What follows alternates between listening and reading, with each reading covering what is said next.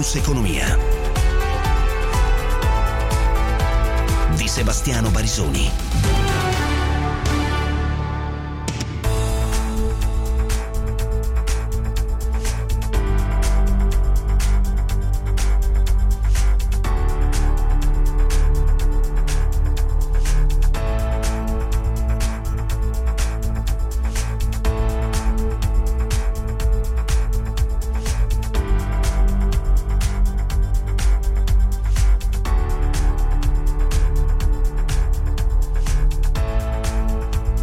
17, 10 minuti, inizia un'altra puntata di Focus Economia e i temi di questa giornata economico-finanziaria.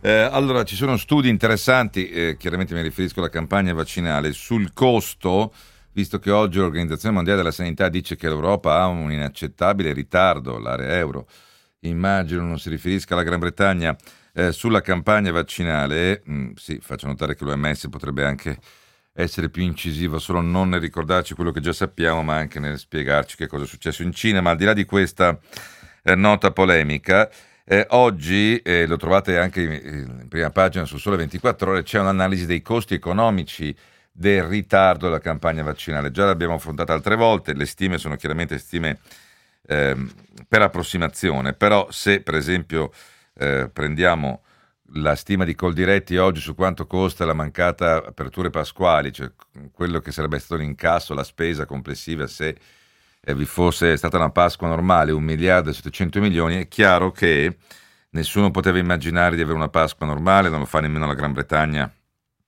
che è quella più avanti nelle vaccinazioni, ma questo è importante per far capire quanto pesa a livello economico ogni settimana di ritardo rispetto alla tabella di marcia, diciamo così.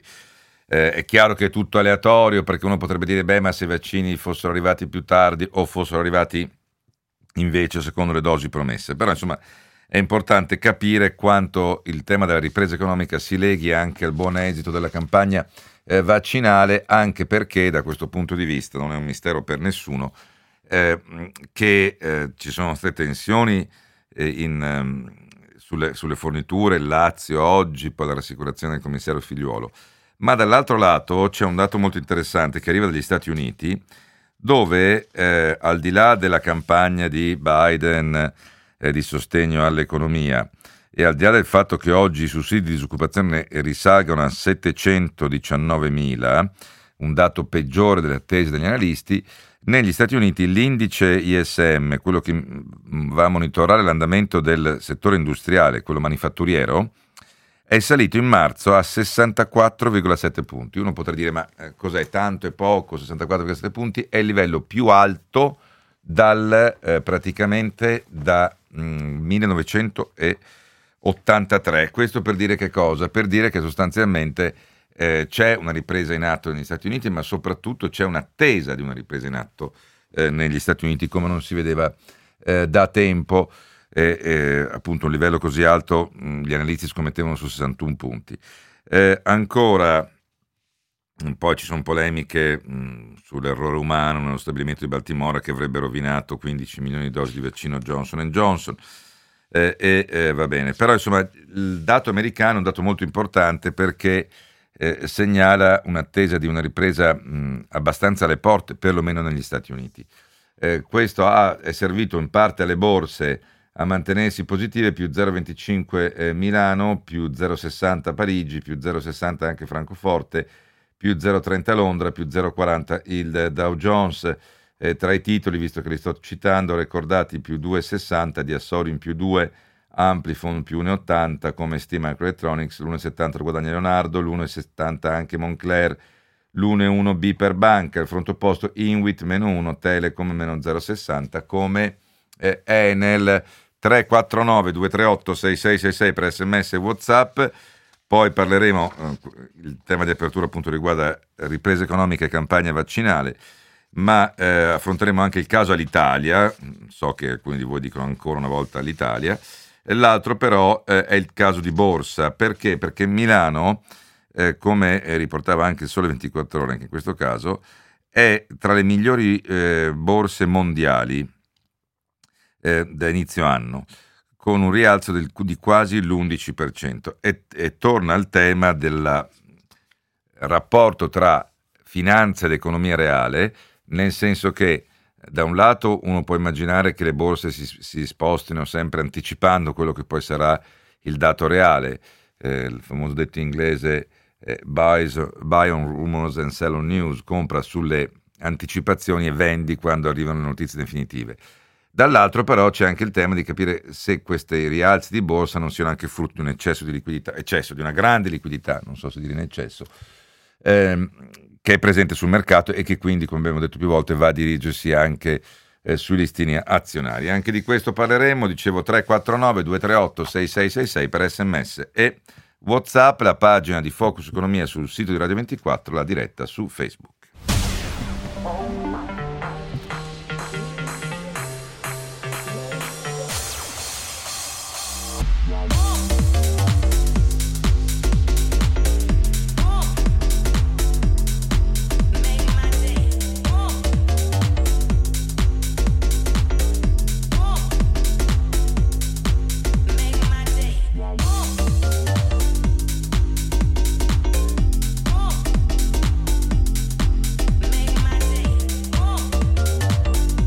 Allora, vedo già dei messaggi su uh, questo, uh, ma alcuni anche sulla Francia, per carità. Um, eh, adesso arriverò a parlare anche della Francia.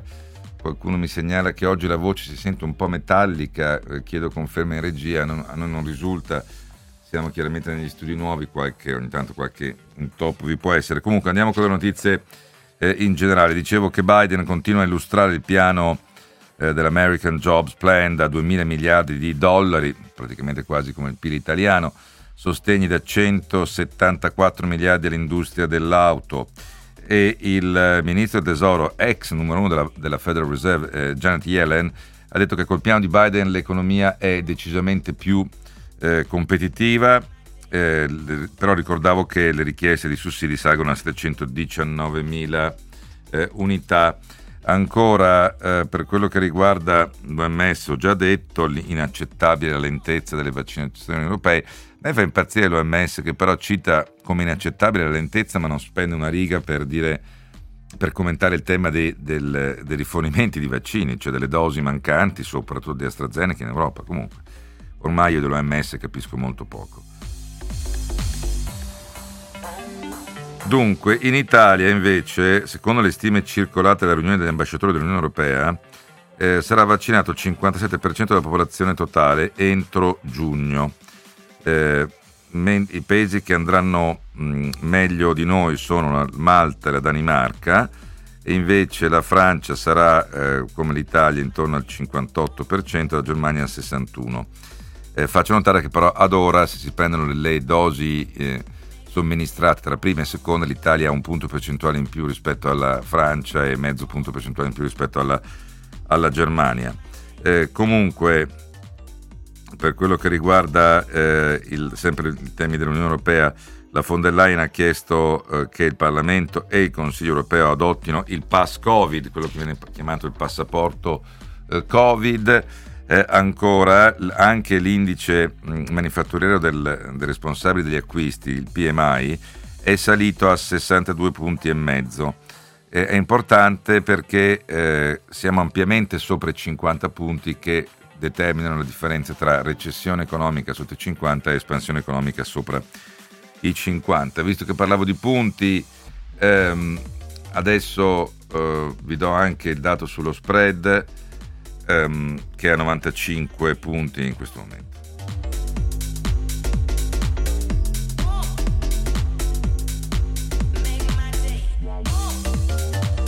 E poi c'è la posizione del Confcommercio che a mio avviso giustamente fa notare come eh, nel 2020 con moltissime imprese chiuse o che lavoravano eh, a livelli sotto ogni media degli anni precedenti, il costo totale della Tari ha raggiunto il livello record di 9,73 miliardi, più 80% negli ultimi 10 anni, e chiede mh, l'esenzione della Tari per le imprese chiuse o che abbiano cali di fatturato.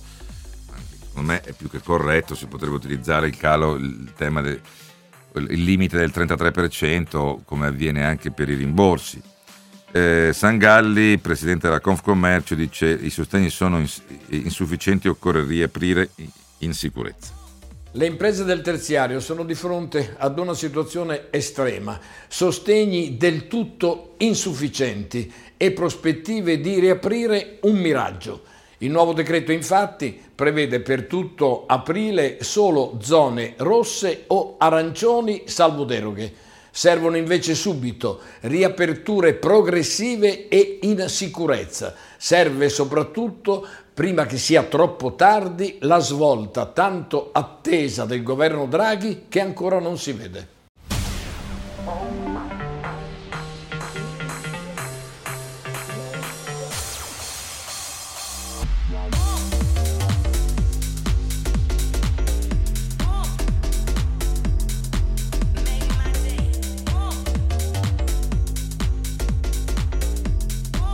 Ancora dicevo il costo della zona rossa Pasqua, 1 miliardo e 700 milioni sulla tavola, questo è la stima della Col Diretti.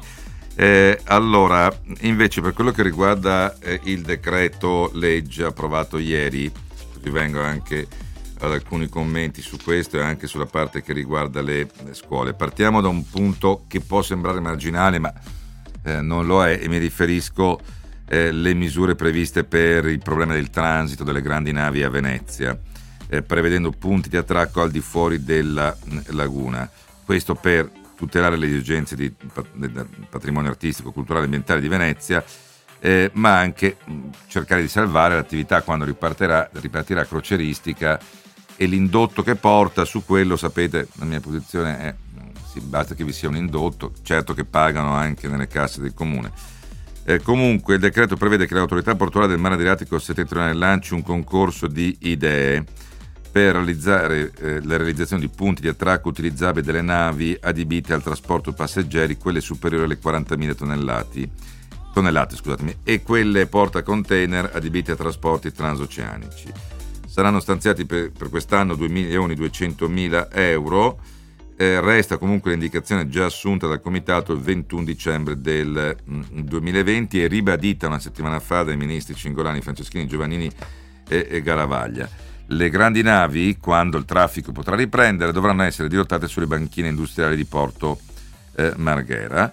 E la via per evitare San Marco e il canale della Giudecca, quella che attualmente veniva utilizzata, basta vedere le immagini, è già stata trovata e, ed è la soluzione voluta dal sindaco di Venezia, Brugnaro, eh, percorreranno il canale dei petroli entrando dalla bocca di porto di Manamocco e poi proseguiranno per il canale nord di Marghera. E, dicevo, c'è un bando per valutare la fattibilità tecnico-economica dell'opera, un costo di 41 eh, milioni. Eh, il bando di progettazione in realtà ne vale 936 mila, scaderà il, il 15 aprile. Eh, il, più complesso sembra identificare il nuovo futuro attracco, al di là di quello temporaneo. Eh, il solo progetto finora presentato, Duferco De Piccoli, prevedeva un termine alla bocca di Porto al Lido, ma mh, aveva molte contrarietà a partire da quella del Comune di Venezia. Sentiamo mh, da Alessio Maurizio, effetto giorno, l'assessore al bilancio del Comune di Venezia, Michele Zuin. Dobbiamo anche predisporre il modo perché le crociere ritornino eh, a Venezia. Ripeto, eh, la, bene la soluzione nel lungo termine, ma nel breve termine bisogna comunque consentire di far arrivare le navi a Venezia. L'unico sì. modo è non passare davanti a San Marco, questo certo. ormai è acclarato da tutti, ma farle passare per dietro. Qui serve un investimento che, detto tra me e lei, è tanto perché si parla di 41 milioni di euro, ma per una eh, diciamo, funzione così importante non è una cifra eh, impossibile, ma consentirebbe di attrezzare Marghera per appunto farle arrivare dove c'è oggi il porto commerciale e per le navi più piccole di farle arrivare in marittima. Siamo in attesa di capire, è chiaro che finora noi abbiamo sempre ragionato per farle arrivare a Venezia, l'unico modo era utilizzare le strutture esistenti. Qui si parla di un porto offshore, sia commerciale che passeggeri, fatto direttamente in mare, per cui proprio fuori dalla laguna. Bisogna capire con che tecnologie verrà fatto, eh, perché è chiaro che l'Adriatico non è l'Oceano Atlantico, però è chiaro che anche questo è un mare insomma, che, che, ha i suoi movimenti e fare un porto in, eh, in, mare non è semplice e avrà bisogno di soluzioni tecnologiche, importanti. bisogna capire come verrà fatto. È chiaro che noi, eh, se questa è la posizione, la, la, la, la, rispettiamo. L'importante è non perdere nel breve e medio periodo il traffico passeggeri.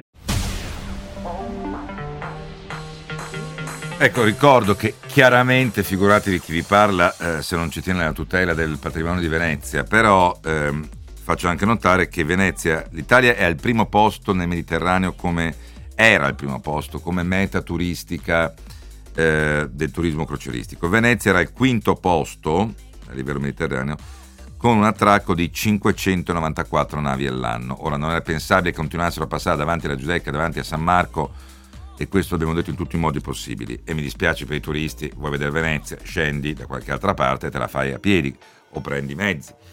Vaporetti magari anche lasci qualcosa in più. Con circa un milione e mezzo di passeggeri e un giro d'affari di 283 milioni l'anno circa la metà del turismo croceristico. Poi si aggiungevano 170 milioni di euro di indotto e 4.300 lavoratori di 200 aziende nel territorio veneziano, pari al 3,2% del PIL. I dati sono della Cruise Lines International Association, quindi diciamo forse esaltano molto l'indotto perché eh, la fonte non è diciamo neutrale in tutti i sensi.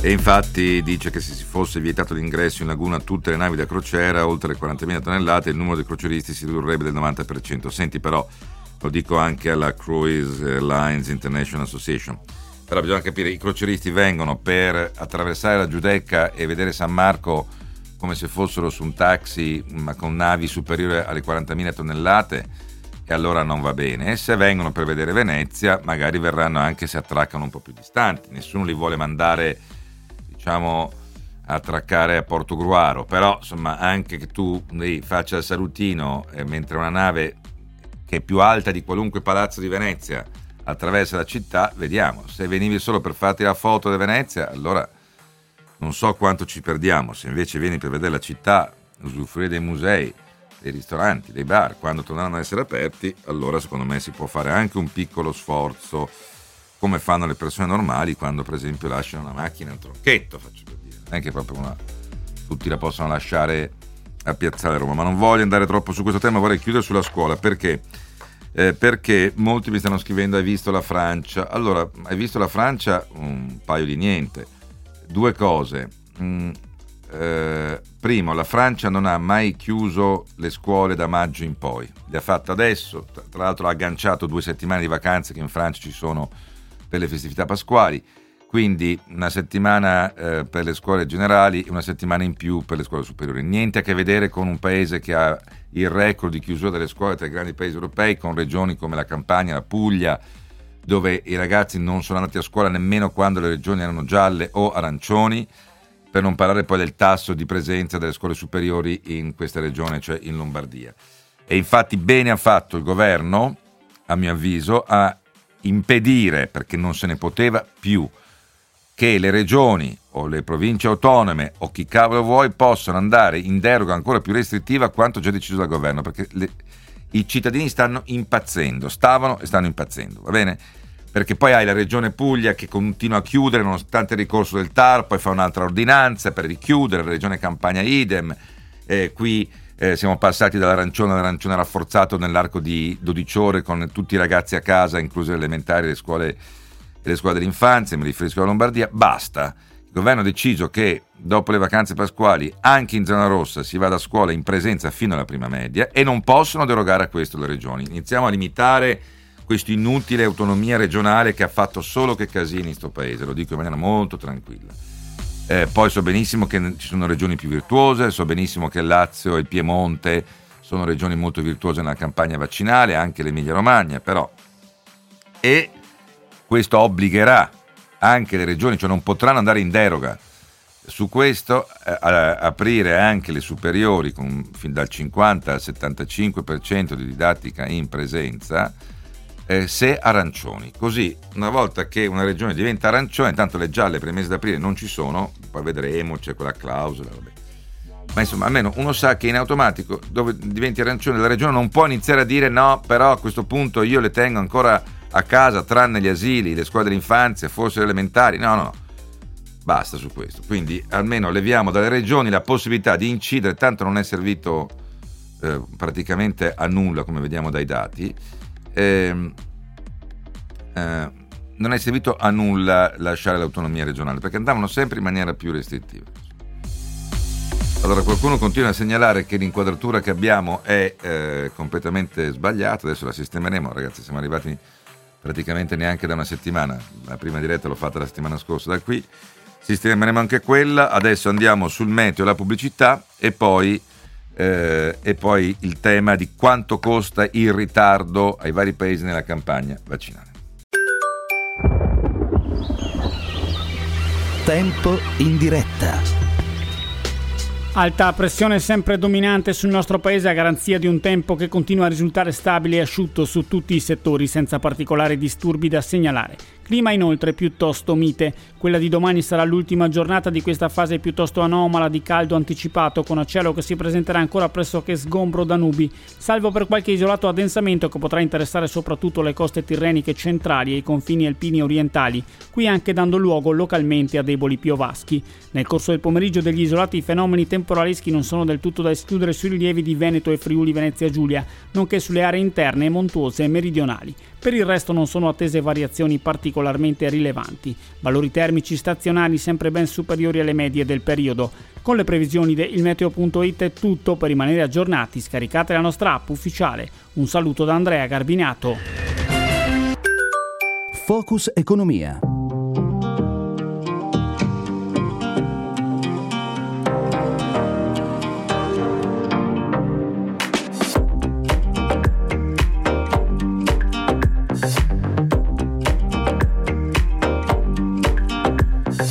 17 e 34 minuti. Eh, allora, vedo molti messaggi mh, mm, sulla, sulla, scuola. Nelle zone arancioni, ripeto, è previsto che eh, alle, anche le superiori vadano in presenza fino dal 50 fino a un massimo del 75%.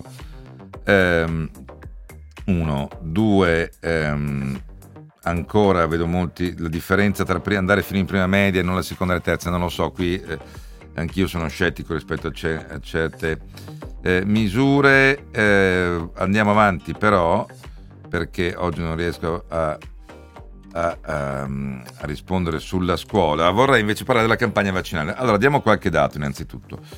Eh, risultano vaccinati ad ora, in questo momento, il 58% degli over 80. Parlo di prima dose, utilizziamo il meccanismo britannico, visto che lì ha, ha avuto quantomeno un effetto immediato invece il 30% sulla seconda. Comunque 58% hanno fatto almeno una prima dose e degli over 80. Dove ci sono problemi grossi, e è inutile girarci attorno, è nella fascia 70-79. Qualcosa è migliorato in queste ultime due settimane e va dato atto al commissario eh, Figliuolo, perché era la fascia che per tanti motivi, anche per decisioni assurde, e ribadisco assurde, i docenti universitari, gli avvocati, i magistrati, docenti universitari non di facoltà come medicina, non ho nessun problema che vengano vaccinati anche le matricole di medicina, ma mi spiegate perché un docente di filosofia o di diritto deve essere vaccinato prima di un settantenne? Sono cose inspiegabili.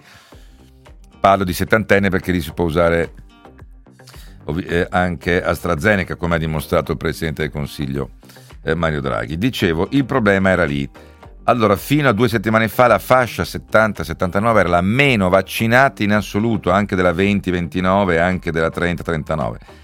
È un po' migliorata adesso, nel senso che eh, dopo la fascia over 80 al 58% c'è la fascia 50-59 al 17 e 65% almeno la prima dose, poi la fascia 60, eh, 17% 12% almeno la prima dose, scusate, e poi arriva la fascia 70-79, ma siamo ancora al 10,76%.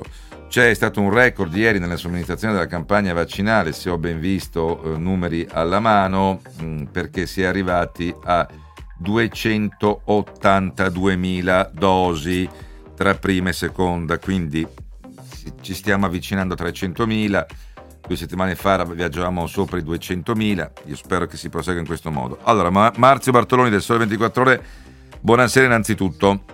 Ciao, buonasera a voi. E, e, ringrazio anche il eh, docente di economia sanitaria all'Università di Roma Tor Vergata e direttore del centro ETA eh, Chase che ha condotto lo studio che eh, tu oggi riportavi su Sole 24 Ore, il professor Francesco Severio Mennini. Buonasera. Buonasera. Allora, lo studio vostro riguarda direttamente l'impatto economico eh, ehm, per quello che riguarda la campagna vaccinale. Se ho ben capito, Marzio, tu ci, eh, si è andati a guardare quanto ogni settimana di ritardo del raggiungimento dell'immunità di gregge eh, può pesare in termini economici. Stando alle parole del commissario dell'emergenza Figliuolo, eh, dovremmo arrivare a vaccinare l'80% della popolazione entro settembre. Qual è il calcolo eh, che è stato fatto?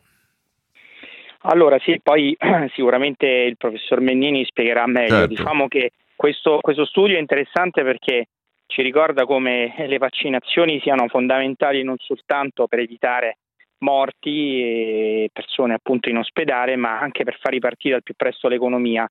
E vaccinare e, e raggiungere l'immunità di gregge, 70-80% degli adulti vaccinati, vuol dire, come sta cominciando a capitare in altri paesi, poter riaprire tutte le attività senza più limitazioni. Certo, probabilmente ci trascineremo dietro l'obbligo di mascherina forse ancora per un po' e magari il distanziamento per alcune attività, però eh, l'obiettivo è riaprire tutte, tutte, le attività che in queste, queste, settimane sono chiuse. Questo che significa che nello studio eh, appunto del CEI Store Vergata eh, far slittare la riapertura di tutte le attività co- potrebbe avere un costo economico molto pesante. Se si ottenesse questa immunità, diciamo, entro, entro settembre, come dice Figliuolo, allora ehm, addirittura lo studio mh, prevede anche una mini crescita, questo al netto del recovery plan che avrà un effetto sull'economia, si spera, con gli investimenti.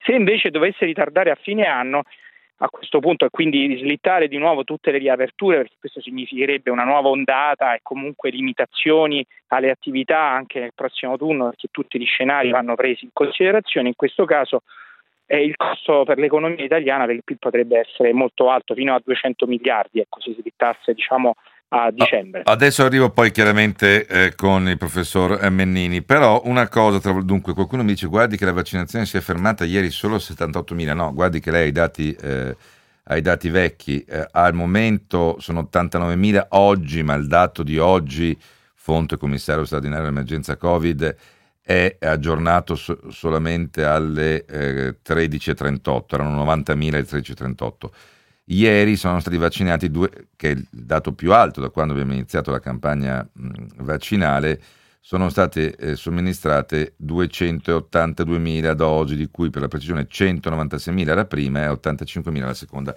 Eh, Marzio, visto che adesso arriveremo all'impatto economico come viene calcolato, che cosa è cambiato nelle ultime due settimane? Diciamo, il governo nuovo ha ereditato un piano vaccinale che era andato bene all'inizio, quando si è trattato di vaccinare operatori sanitari, RSA. Si è un po' ingrippato anche per colpa delle, delle lentezze vaccinali, ma nell'organizzazione penso al caso clamoroso della Toscana, mi ha scritto adesso un ascoltatore, suo padre è del 1930, non l'hanno ancora chiamata la Toscana, è un disastro da questo punto di vista.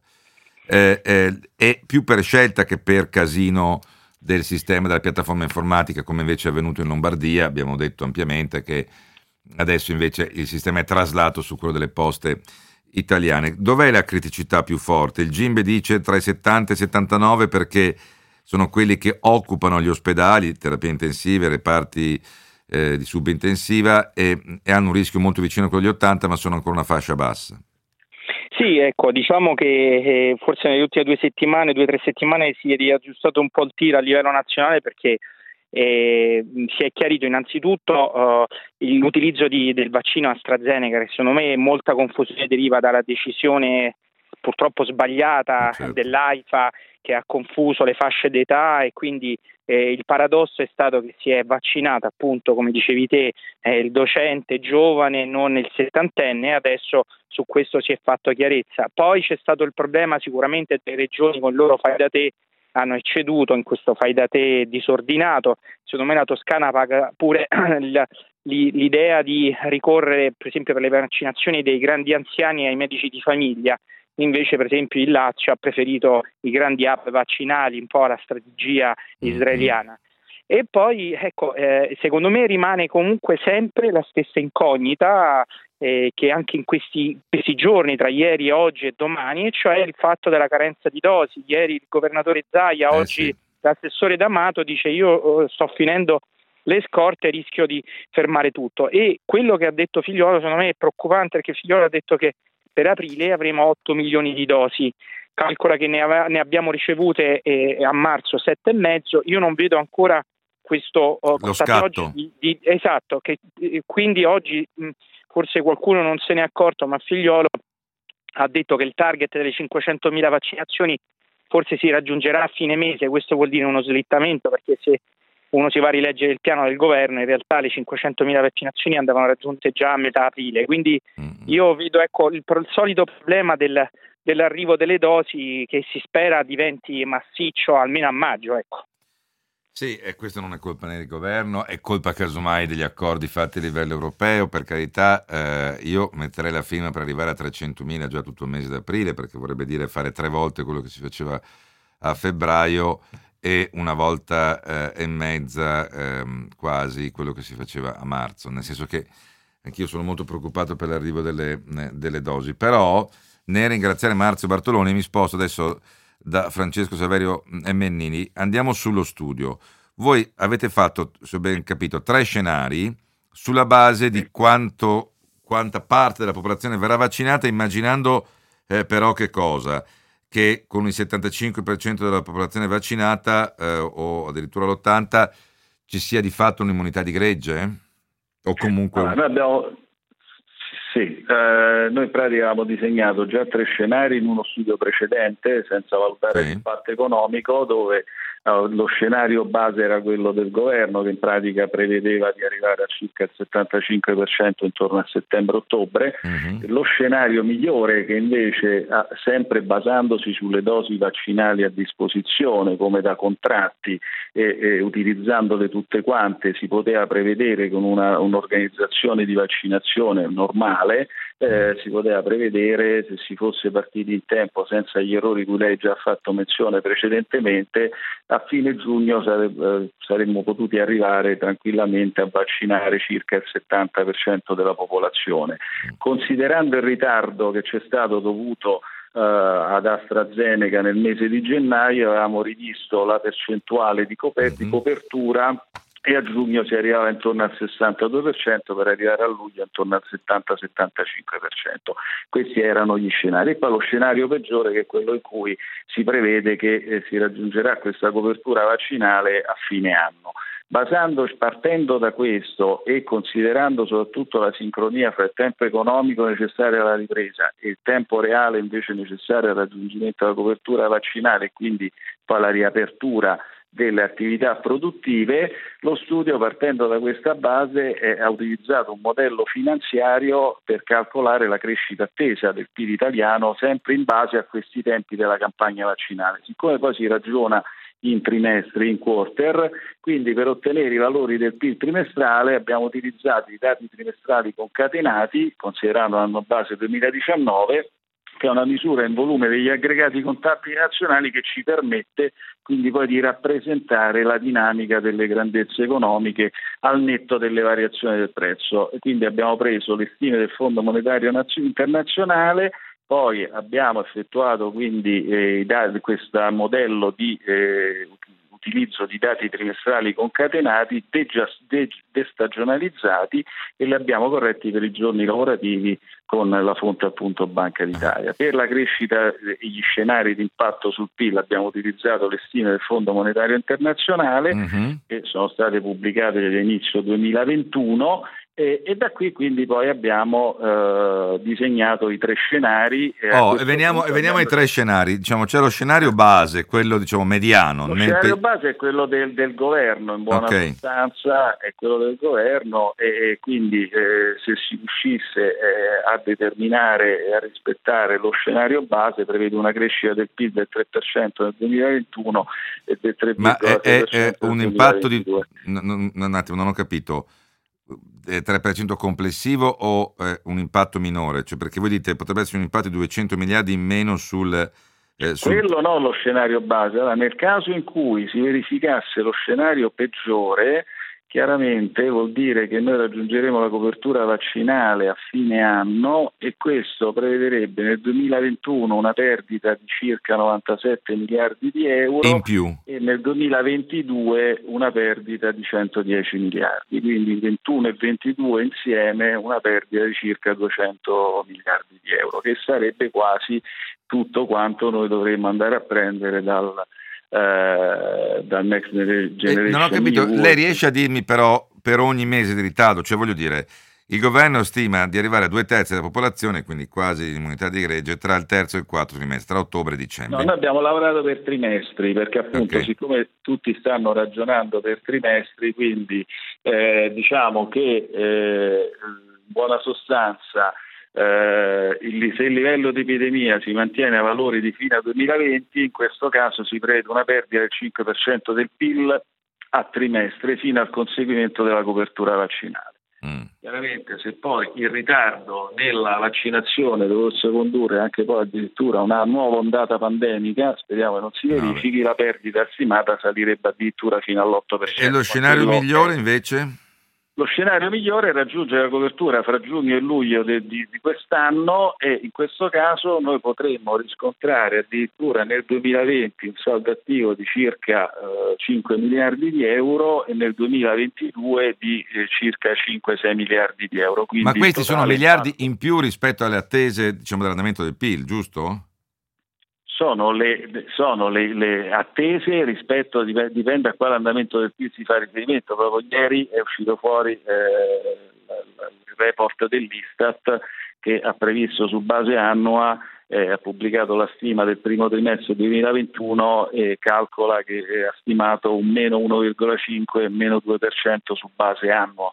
Mm-hmm. Quindi eh, in questo caso la ripresa, anche secondo le stime dell'Istat, dovrebbe slittare addirittura eh, nella seconda metà del 2021, come abbiamo previsto anche noi nel nostro modello. Noi eravamo a conoscenza di queste stime dell'Istat, mm-hmm. però eh, alla fine... allora, ecco, eh, quindi se dovessi dare un, un elemento sintetico, mi scusi, potremmo dire che tra lo scenario base del governo e quello peggiore rischiamo una differenza di quanti miliardi tra 2021 e 2022 in tutto? 70, no, Se... sì, più di... No, tra quello del governo e quello... Peggiore? Eh, 150-180 miliardi circa. E invece tra quello del governo e quello migliore c'è un vantaggio di, se ho ben capito, 5 miliardi quest'anno? C'è un vantaggio di circa 10 miliardi 5 nel totale 5. rispetto al caso base, sì.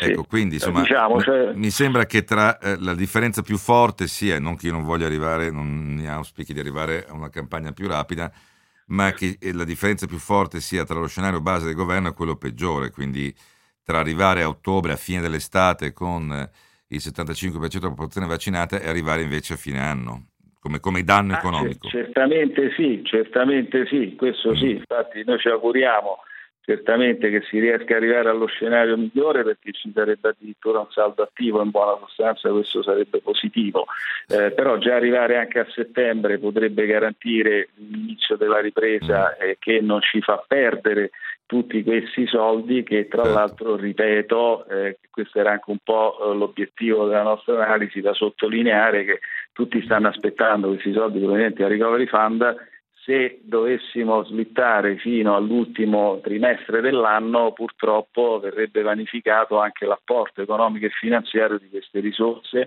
proprio dall'impatto negativo che ci sarebbe sul PIL per il 2021 e per il 2022 ovviamente. Senta, le chiedo un'ultima, cosa.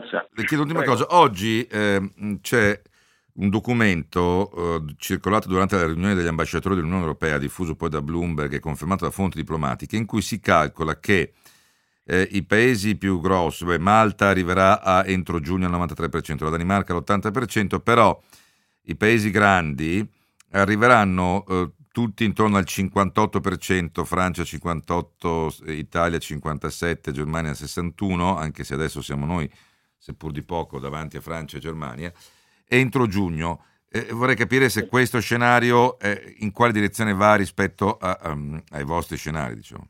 Secondo me va nello scenario migliore eh, perché se già si riuscisse a garantire una copertura del 60% mm. eh, con poi le normali accortezze di continuare magari a utilizzare la Ma voi, voi vi, vi riferite alla prima dose o a tutte e due le dosi? Perché sono le cose cambiano. La Gran Bretagna, per esempio, sulla prima è vicina no, a 5. No, no, noi abbiamo fatto tutto completando le dosi perché gli ah. scenari che noi avevamo previsto erano il completamento delle dosi. So, io, io, io per no, anche se dico anche se quella categoria che lei lei diceva degli universitari non di medicina che si sono vaccinati, io riceverò la seconda dose, mm-hmm. apro e chiudo parentesi, sono d'accordo anche con quello che ha detto lei, e, tra le altre cose, e, e, però ecco io ho la seconda dose il 22 marzo. No, è che da un punto di vista, adesso non voglio fare un programma di altro genere, però la Gran Bretagna ha tutti i vantaggi che sta avendo nel zero morti a Londra, eh, sono con un'unica dose perché AstraZeneca si fa dopo tre mesi, loro Pfizer e Moderna stanno procrastinando, quindi eh, però voi ragionate con la doppia dose. Io già no, mi... noi avevamo previsto doppia dose, un mix perché abbiamo previsto l'utilizzo di tutte le tipologie di sì, certo. vaccini. Certo. E quindi no, ma lo dico perché siccome ad ora siamo a quasi il 12% come prima dose, mentre sulla seconda siamo al 5 al 5,40. Comunque ah, sono... Secondo me un'accelerata nel programma, come è stato detto da, uh, recentemente dai responsabili governativi. Secondo me se si cominciasse quindi a utilizzare tanti medici generali, le farmacie, se eh, si aprissero dei luoghi dove si possono fare le vaccinazioni a un maggior numero di persone, siccome è molto veloce tra l'altro fare la vaccinazione... Eh, no, ma un'accelerata voglio dire... Molto veloce. Sì, eh, certo L'accelerata eh, sa, eh, rispetto a, a, dove eravamo arrivati a fine, eh, a fine, febbraio, dove si viaggiava a 135.000, 120.000 dosi a, eh, al giorno, poi si è passati sostanzialmente verso metà marzo alle 200.000 dosi al giorno. Se si arrivasse Adesso alle siamo 400, alle 250. 400.000 dosi sarebbe già molto importante, si potrebbe arrivare a quella percentuale che lei menzionava precedentemente in linea con gli altri paesi europei mm-hmm. e questo permetterebbe chiaramente la ripartenza del, del paese. Tra l'altro io voglio ricordare che non è che tre mesi di ritardo determinano poi dice, vabbè, però tre mesi, alla slitto di tre mesi la ripresa economica e il mm. danno sul PIL. No, eh, purtroppo no, perché c'è tutto lo slittamento, lo shift, e quindi lo shift no, ma poi sono, comp- son consumi, sono consumi irripetibili molte volte, cioè un conto è il bene durevole, per cui io posso slittare magari l'acquisto di una macchina o l'acquisto di un... Eh, di un elettrodomestico, ma Perfetto. tutti i mesi che tu perdi di ristoranti chiusi, di bar chiusi, di negozi chiusi, di, di palestre chiusi, fa davanti con la lista, oltre che di scuole. Ma è, è, chiaro che non è che poi quando eh, mi riapri posso fare quattro pasti al giorno per dire con una battuta eh, o, o no, comprarmi infatti, il doppio delle scarpe o bere il doppio dei caffè, anche perché ne bevo già abbastanza. Ha perfettamente il sistema. Quindi c'è quindi una perdita modello... che va, che va eh, ormai è una perdita acquisita che non recuperi più non è semplicemente non una, di, una, direzione, se... delle, certo, è un mancato fatturato sì. Eh, per sempre. Non, non, e se, il rischio, tra l'altro, è che anche alcune attività perdano quote di appunto anche di mercato. Vabbè. Questo poi ti porta in, allora, in maniera molto forte. Allora, grazie. Ehm, dunque, vedo moltissimi messaggi. Guardate, ehm, come mancanza di dosi, sì, ho, ho visto l'appello di Zaia ieri. Oggi, però, eh, al momento siamo ancora sono circa 2 milioni, 1 milione e 900 mila dosi ancora non utilizzate, abbiamo utilizzato l'84%, so che una quota va tenuta da parte, però non è che proprio siamo, siamo proprio uh, con, con, l'acqua alla gola, mm, con 2, 10 milioni e 300 mila dosi eh, somministrate, 12 milioni e 200 mila e 80, 280 mila le dosi presenti, insomma c'è un 15% di dosi ancora da somministrare, non so dirvi quale deve essere il margine corretto, all'inizio era un terzo, poi è stato ridotto, ma non siamo proprio certo che oggi Figliuolo ha detto che tra oggi e domani arriveranno 1.300.000 dosi di AstraZeneca, eh, in Sardegna eh, Figliuolo continua a fare il tour diciamo, delle regioni, ieri era in Lombardia, oggi è in Sardegna, eh, dove hanno coinvolto anche i medici eh, militari e gli infermieri militari, vogliono arrivare a 17.000 inoculazioni al giorno, la Sardegna è l'ultima, se non ricordo male, come percentuale e ehm, dal, in Lombardia dal 18 aprile parte la campagna di massa eh, tramite la prenotazione con le poste italiane eh, e ancora si partirà con la fascia di età dai 75 ai 79, quindi ne desumo che dal 12, dall'11 aprile saranno finiti gli over 80. eh, ne ha parlato oggi il eh, Presidente della Regione Lombardia Fontana che ha detto che il portale delle poste sarà operativo da domani 2 aprile, una notizia molto positiva. Eh, ne parliamo dopo, ma anche se dopo vorrei toccare due temi come Alitalia e l'andamento della borsa, borsa che ha chiuso bene, ma soprattutto che da inizio anno ha guadagnato quasi l'11%, 349 238 6666 per sms e WhatsApp. Il mondo ti sembra improvvisamente più piccolo? Le frontiere impermeabili? Continua a progettare il tuo futuro a mente aperta. Generazione Mobile è l'antidoto contro ogni lockdown. Ogni settimana ci sintonizziamo con i giovani italiani oltreconfine per spiegarti come studiare, lavorare e fare impresa all'estero, anche in tempi di pandemia. Generazione Mobile, il primo passaporto radiofonico valido per l'espatrio, perché il nostro mercato del lavoro globale è sempre aperto. Sono Sergio Nava, ti aspetto ogni sabato alle 13.30 su Radio 24.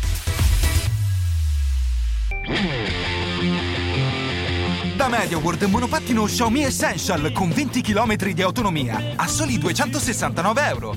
Fino al 5 aprile, muoviti smart con la migliore tecnologia anche a tasso zero. Messaggio pubblicitario, informazioni negozio, salvo approvazione della finanziaria. MediaWorld, fatto apposta per me. Le passeggiate con baffo sono sempre più lunghe. E Pallina gioca sempre sotto il sole. La bella stagione libera tutta l'energia dei tuoi animali domestici. Per nutrirli al meglio, scegli l'altissima qualità dei prodotti Virtus e favorisci la loro vitalità. In più, fino all'11 aprile, puoi avere in omaggio l'esclusiva borraccia in due colori. Info su virtuspet.it. Virtus, solo da Arca Planet. Visiran è il servizio di gestione satellitare che ti permette di seguire la tua flotta aziendale quando e dove ti serve, senza muovere un passo. Scopri come connettere il tuo Vogliamo business chiamare- con i tuoi clienti, dipendenti e con il mercato in modo facile, sicuro ed efficiente. Visita il sito www.visiran.com per una prova gratuita. Visiran Connect Your Business. Super bonus? Se sei un professionista, con Team System Eco Bonus semplifichi l'iter al 110%. Vai su teamsystem.com e hai già vinto. Focus Economia.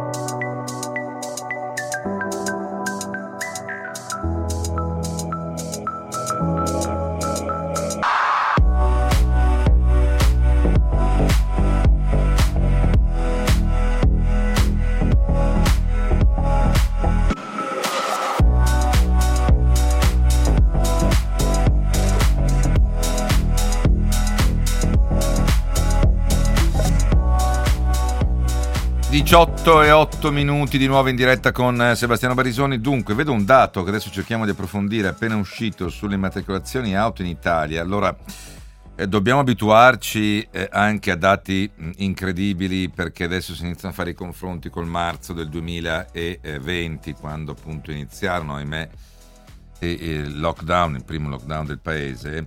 Eh, perché lo dico? Perché eh, rispetto al marzo di un anno fa le immatricolazioni in Italia sono cresciute lo mese scorso, eh, sì, il mese scorso a questo punto, del 500%. Sembra quasi un pesce d'aprile, ma è un dato che vede poi il gruppo Stellantis, quindi Fiat Chrysler e Peugeot Citroën, a un più 742%. Adesso stiamo cercando di guardare anche i dati rispetto al 2019, perché è chiaro che l'anno scorso con il paese chiuso eh, si immatricolarono solo nel mese di marzo 8.000 auto, quest'anno 68.000, per cui attenzione prima di appunto la statistica con un anno come quello, mh, come quello che è stato il 2020 eh, sballa ogni tanto. Eh, no, volevo concludere invece il tema, che, visto che vedo ancora molti massa- messaggi sulla campagna vaccinale, perché dicevo che il Presidente della Lombardia, dopo tutte le polemiche che hanno accompagnato anche, non solo, anche la Regione Lombardia, eh, Fontana ha detto che dal 12 aprile parte la campagna di eh, massa, ossia la fascia dai 75 ai 79 e eh, che il portale delle poste è operativo da eh, eh, domani. Il portale di eh, poste sarà pronto operativo dal, da domani, dal 2 di aprile e questo credo possa essere sicuramente una notizia molto positiva. Eh, ieri abbiamo ascoltato le parole del eh, generale figliuolo e dell'ingegner Curcio e la cosa che ci ha molto eh, fatto, ci ha fatto molto piacere è che è stata dichiarata da loro come esistesse una coerenza tra il nostro programma e il programma di, del governo. Una, il nostro programma è un programma che, come voi sapete, era stato preparato da parecchio tempo e che coinvolgeva in maniera diretta e precisa la protezione civile, un programma che è stato poi eh, recepito dal eh, dottor Bertolaso, il quale lo ha ampliato ulteriormente e oggi noi prendiamo atto del fatto che anche il governo eh, ritiene che questa organizzazione, questa modalità organizzativa sia assolutamente compatibile con quella che è stata vista all'interno del governo, con quella che è stata assunta eh, dal governo. Eh, vi dico che ad oggi sono stati vaccinati un milione, e sono state, o meglio, sono state erogate 1.629.000 dosi di vaccino, che il 63% degli over 80 ha ricevuto almeno una dose e il 28% anche la seconda dose. E poi, e poi il, mm, il, Chief Digital Operating Officer delle Poste Italiane, Mirko Mischiatti, ha detto che il portale messo in campo è studiato appositamente per la regione eh, Lombardia, visto l'alto numero di eh, somministrazioni. La Lombardia da sola rappresenta un sesto degli abitanti, un, eh, eh un eh, decimo degli abitanti dell'intero paese, eh, un sesto degli abitanti dell'intero paese, essendo 10 milioni di, di abitanti. Però faccio solo notare per capire il ritardo che deve recuperare la Regione Lombardia, che se mh, la Regione Lombardia partirà il 12 aprile, stante le dichiarazioni di oggi, con la fascia 75-79, la Regione Lazio il 20 aprile, quindi otto giorni dopo, parte con la fascia in farmacia 55-60 anni con Johnson e Johnson. Eh, questo al, al netto dell'allarme lanciato oggi dall'assessore alla sanità Alessio D'Amato che senza dosi in 24 ore si arriverà allo stop delle vaccinazioni, poi poi è arrivata la, dall'assicurazione, speriamo definitiva, di, del generale figliuolo. Allora, eh, in tutto questo, mentre le prospettive dell'economia restano molto legate a, al ritardo o all'anticipo della campagna vaccinale, come ci hanno appena spiegato i colleghi del Sole 24 Ore e l'economista che ha redatto lo studio oggi pubblicato su Sole 24 Ore, eh, continua il tema di una borsa che sembra guardare altri mondi, perché oggi il FTSE MIB ha chiuso in rialzo dello 0,25% a 24.700 punti, ma al di là della giornata è interessante notare che Piazza Fari da inizio anno ha guadagnato quasi l'11%, il 10,90%, ed è nei primi tre mesi eh, tra le migliori, tra le principali borse mondiali, undicesima se si guardano eh, tutti i listini. E questo appunto in un'area, l'area euro, dove la campagna vaccinale è in ritardo e in un paese come l'Italia dove insomma, le prospettive sono ancora molto incerte. La domanda resta sempre la solita, quale, a quale mondo guardano le borse e i mercati finanziari in questo momento? Moria Longo ne ha scritto anche qui oggi sul Sole 24 Ore. Buonasera Moria. Buonasera, buonasera a tutti, ciao. Eh, eh, Moria, la domanda è divisa in due subdomande, chiamiamole così. La prima, le borse di solito anticipano l'andamento futuro e quindi si posizionano lunghe, o meglio, come dicevo prima, il motto inglese è eh, buy on rumors and sell on news, compra sulle anticipazioni, le indiscrezioni, sulle prospettive e vendi quando arriva la notizia eh, eh, definitiva. È questo o è ancora l'enorme ammontare di liquidità circolante eh, nei vari paesi che qualche sbocco lo deve trovare? Cioè c'è un posizionamento più collegato alle, alle prospettive dell'economia reale o c'è solo un posizionamento speculativo? Eh, c'è un po' di tutto. Eh, sicuramente le eh, aspettative sull'economia reale contano eh, perché è vero che la campagna vaccinale in Italia e in Europa è molto più lenta rispetto per esempio agli Stati Uniti o ad altri paesi del mondo, è anche vero che presto o tardi i vaccini arriveranno e presto o tardi l'immunità di gregge arriverà. Quindi i mercati che, come dici tu, guardano in avanti, scontano il fatto che presto o tardi, prima o poi, che sia in autunno, che sia in estate, che sia comunque eh, un ritorno alla quasi normalità eh, della vita di tutti noi, quindi dell'economia ci sarà e quindi i mercati scontano una ripresa economica e questo è normale.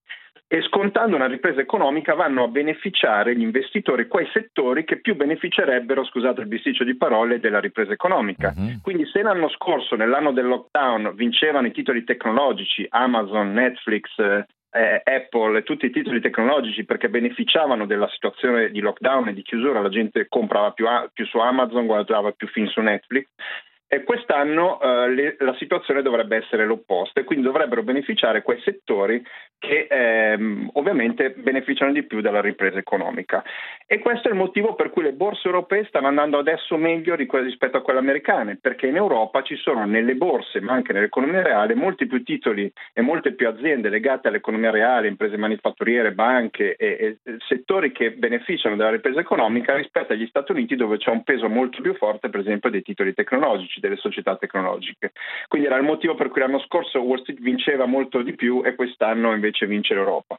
E lo stesso discorso si può fare guardando alla sola borsa di Milano, eh, perché sì. eh, a Milano c'è un peso enorme del settore bancario nell'indice di borsa. Pensate che le banche in borsa pesano per il 30% dell'intero indice di borsa. Sì mentre a livello mondiale pesano solo per il 13% e a Wall Street solo per l'11%. Per cui le banche che sono grandi beneficiarie di una eventuale ripresa economica e che stanno salendo in tutto il mondo ovviamente trainano molto di più l'indice di piazza affari perché pesano molto di più a piazza affari. Come l'anno scorso i tecnologici trainavano Wall Street molto di più, quest'anno sono le banche a far vincere piazza affari. Quindi c'è un motivo eh, legato a questo. E, e, quindi mm, diciamo, mm, c'è una componente generale europea, se ho ben capito, e una componente invece più squisitamente eh, mm, italiana sul diverso peso dentro il listino. Esattamente, sì, eh, proprio perché da noi abbiamo, noi abbiamo una borsa fatta eh, soprattutto l'indice FTSE MIB nel quale il peso delle banche e dei titoli finanziari è enorme eh, rispetto agli altri paesi, per cui quando le banche sono sotto pressione, come in molti anni del passato, Piazza Affari va peggio delle altre borse, quando le, le, le banche sono eh, mm, diciamo avvantaggiate in borsa eh, per una serie di motivi, Piazza Affari tende ad andare meglio delle altre banche. In più a Milano, borsa, la borsa di Milano ha giocato in questo trimestre anche un po' l'effetto Draghi che ha avuto un effetto positivo sullo spread dei titoli di Stato mm. e questo ha un effetto a sua volta positivo sulle banche e quindi sull'intero listino. Allora, per dirla poi in numeri, se Milano ha guadagnato quasi l'11%, cioè il 10-90% da inizio 2021, il Dow Jones, come tu ricordavi, ha guadagnato tra virgolette solo l'8%, il Nasdaq solo il 2%, eh, il FTSE 100 Londra solo il 4%, vicina a Milano e Francoforte più 9,40%, Parigi più 9,30%, più distaccata Madrid più 6,30%. Ripeto, c'è la scommessa sul fatto che l'Europa, che è rimasta più indietro, comunque eh, la campagna vaccinale va avanti e prima o poi si concluderà, e dall'altro c'è il fatto che su Milano, quando tu vai a far ruotare gli investimenti, come spiegava Moria Longo, eh, pesa di più la componente eh, bancaria. Grazie anche eh, a Morelongo, avevo promesso una, un approfondimento sull'Italia, penso che non cambierà nulla se lo facciamo nei prossimi giorni, tanto la vicenda si trascina diciamo così da qualche settimana, in realtà da quando è iniziata Radio 24 che io parlo dall'Italia, quindi siamo dal, dal 4 ottobre del 1999, però eh, perché abbiamo cambiato tema? Perché c'è questo dato a cui forse dovremmo abituarci, io mi auguro anche di sì, perché adesso iniziano i confronti statistici con il Covid, con lo scoppio della pandemia. E eh, se uno guarda semplicemente il dato secco, come dicevo prima, scopre che nel mese di marzo eh, sono state immatricolate il 500% in più di vetture rispetto al 2020, al marzo 2020, e nel gruppo Stellantis, quindi Peugeot Citroën e Fiat Chrysler, il 742% in più che porta la quota del gruppo al 40% eh, per cento rispetto al 28,5% di un anno fa.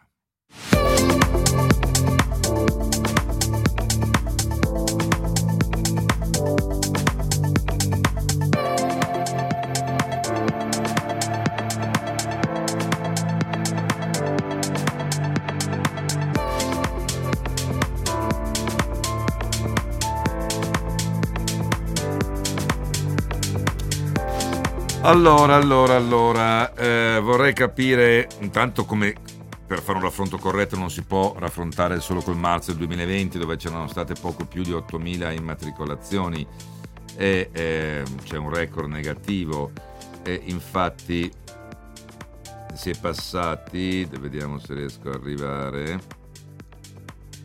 da eh, 169.000 immatricolazioni eh, contro appunto le, adesso devo riprendere il dato, le 8.000, non capisco non riesco più a trovare, eh, le eh, 8.000 scarse dell'anno prima, eccole qua. No, 8.000 erano per il gruppo Stellantis, in realtà che ha fatto più 742, è passato da 8.000 a 179.000, più 500% del mercato. Gianprimo Quagliano, direttore del centro studi Promotor, buonasera. E non ce l'ho ancora. Allora, eh, le dato importante rispetto alle, al marzo del 2019 a questo punto, e qui vedo che stanno arrivando altre agenzie perché è così capiamo rispetto a un anno tra virgolette normale e lì vedo che invece il calo è del 12,7%. Abbiamo Gianprimo Quagliano, direttore del centro studi Promotor. Buonasera Gianprimo. Buonasera Sebastiano. Dunque, più 500% rispetto a marzo 2020, meno 12,7% rispetto a marzo 2019. La domanda è molto facile, bicchiere mezzo pieno o mezzo vuoto? In un periodo normale avremmo detto più che vuoto, perché un calo del 13% rispetto a un periodo normale, e dici, beh, eh, è un calo pesantissimo, però siamo mm, in un periodo tutt'altro che normale ancora. Il bicchiere è vuoto perché vuoto, questo bene. dato del, del, del, di marzo, del marzo di, che è appena finito è stato ottenuto anche con degli incentivi importanti mentre il dato con cui si, correttamente si fa il confronto, che non è marzo del 2020 ma marzo del 2019, era stato ottenuto senza incentivi. Nonostante questo, okay. in, stato, in, questo marzo c'è stato quel calo che tu dicevi, 12,7. Quindi, eh, quindi è necessario. E poi se fra cinque giorni lavorativi non ci saranno più fondi per gli incentivi alle vetture che tirano di più, che sono quelle ad alimentazione tradizionale, quindi si prevede che a partire non da aprile, perché aprile avrà ancora una coda degli incentivi, ma a partire da maggio il mercato andrà in collasso completo. Di nuovo? Mm. Sì, se non si fa qualcosa, perché naturalmente c'è una forte pressione da parte delle case automobilistiche, ma anche di tutti quelli che hanno a cuore l'economia del nostro paese, perché si rinnovino gli incentivi eh, perché se erano stati finanziati in maniera inadeguata per il primo semestre di quest'anno e quindi bisognerebbe incrementare eh, lo stanziamento e questo potrebbe mm. salvare il mercato dell'auto che vale il 12,5% del PIL. Ecco, L'auto scusami Gianprimo, però eh, vorrei capire una cosa, mm, perché secondo te adesso c'è un problema di carattere economico, cioè di potere d'acquisto e va bene, però sappiamo che l'auto è, è, il classico bene in cui tu puoi, contrariamente a quello che dicevamo prima, il caffè, il, il pranzo eh, a cui hai rinunciato perché è chiuso, non lo recuperi più a livello, eh, a livello, di andamento, invece l'auto è il classico acquisto che puoi rinviare di tre mesi, di quattro mesi, magari poi si scarica più avanti. Perché eh, secondo te c'è, al di là del problema del potere d'acquisto di alcune fasce, di alcune categorie, c'è ancora questa eh, forte debolezza in un, in un, mercato, in un settore appunto che non ha tutti gli elementi congiunturali che ha il mondo dei servizi, per esempio, del consumo. Ma c'è perché l'auto è ancora molto lontana dai livelli che aveva raggiunto prima, non di questa crisi, prima della crisi precedente, che è quella dei mutui subprime. Sì, però magari non quelli è... non li vede più. No, non è cambiato anche l'atteggiamento Ma, del consumatore? Questo non credo che sia cambiato l'atteggiamento del consumatore, ci sono molti che eh, speculano su una disaffezione del consumatore dell'automobile, non è assolutamente così, perché se fosse così il parco circolante non continuerebbe ad aumentare. Noi abbiamo un parco circolante di quasi 40 milioni di autoveicoli e che tutti gli anni continua ad aumentare, quindi la disaffezione dell'automobile non c'è mi dispiace per quelli che non amano l'automobile, ma è così. No, non è che non amano l'automobile, io vedo che per esempio le fasce no, più... Le fasce, no, ma io l'ho scritto invece anche nel mio libro, io vedo che le fasce dei, dei più giovani eh, sono molto meno interessate al possesso dell'automobile, all'utilizzo sì, ma non al possesso e basta vedere il dato sui eh, neopatentati che calano in percentuale, di, non in valore assoluto perché sappiamo che c'è un problema anche demografico, ma in, in termini percentuali calano di anno in anno, cioè le nuove generazioni ritengono prioritario avere qualcos'altro, magari una connessione efficiente, eh, un nuovo smartphone piuttosto che l'auto che magari prendono a noleggio e ad uso. Io penso che invece ci sia un cambiamento culturale molto forte in corso, magari che non si può... Questo sì, assolutamente, assolutamente c'è un passaggio eh, la proprietà non è più importante come una volta, quello che interessa è il possesso, infatti molto, cresce molto il noleggio. L'utilizzo, non il possesso. Eccetera. Sì, l'uti- sì, l'utilizzo, non, non, la proprietà, insomma, il possesso mm-hmm. nel momento in cui lo si utilizza. E quindi questo è certamente, però complessivamente il numero delle automobili di cui dispone il nostro paese continua ad aumentare. Io, mm-hmm. un, le statistiche dicono così. Ok, però eh, da questo punto di vista ehm, le tue prospettive sono di un, di un, blocco di nuovo dell'intero mercato se non arriveranno nuovi incentivi? Ma dipende se non arriveranno incentivi, ma anche se si va avanti poi con, eh, con questa situazione, questa io credo sacrosanta, queste chiusure eh, che stanno ovviamente penalizzando molto e stanno anche penalizzando l'utilizzazione dell'automobile perché la gente viaggia di meno ovviamente, quindi anche la necessità di sostituirla mm, si fa meno pressante. Sì, sì. E poi francamente oggi la prima idea che la prima esigenza che ha una persona non è certo quella di cambiare l'automobile, oggi ci sono altre preoccupazioni. Sì, Quindi credo eh, che questo incida anche. Sì, la prima esigenza io penso che sia, allora, al netto di tutte le persone che hanno avuto, ahimè sono tante, un calo nel potere d'acquisto per la cassa integrazione, per l'attività commerciale che è crollata e quant'altro, come sempre raccontiamo ci sono quasi due Italie, c'è anche l'Italia che ha messo 185 miliardi nel conto corrente nell'ultimo, eh, nell'ultimo anno, ebbene eh, lì c'è sicuramente più che l'elemento solo economico, c'è anche un elemento di diverse priorità, oltre che dell'incertezza, per cui magari si preferirà spendere i soldi in altre forme d'acquisto quando ripartirà l'attività, la vita sociale, la possibilità di viaggiare e, e di muoversi. Eh, un'ultima battuta, eh, Gianprimo, su questo il segmento elettrico non sta dando, eh, non so, non si sta rivelando, è troppo presto ancora perché diventi una nuova primavera, diciamo così, per le immatricolazioni? Ma guarda, per l'elettrico ci sono incentivi molto importanti e l'elettrico sta crescendo moltissimo, non solo in Italia ma in tutto il mondo eh, anche perché sono, c'è una produzione ormai molto molto molto importante. E il problema è che manca ancora l'infrastruttura fondamentale, che è quella per la, la ricarica. Mm. Ma eh, e comunque, nonostante delle forti crescite in percentuale dell'elettrico, la crescita dell'elettrico non riesce a compensare il calo che c'è nella, in generale nel mercato.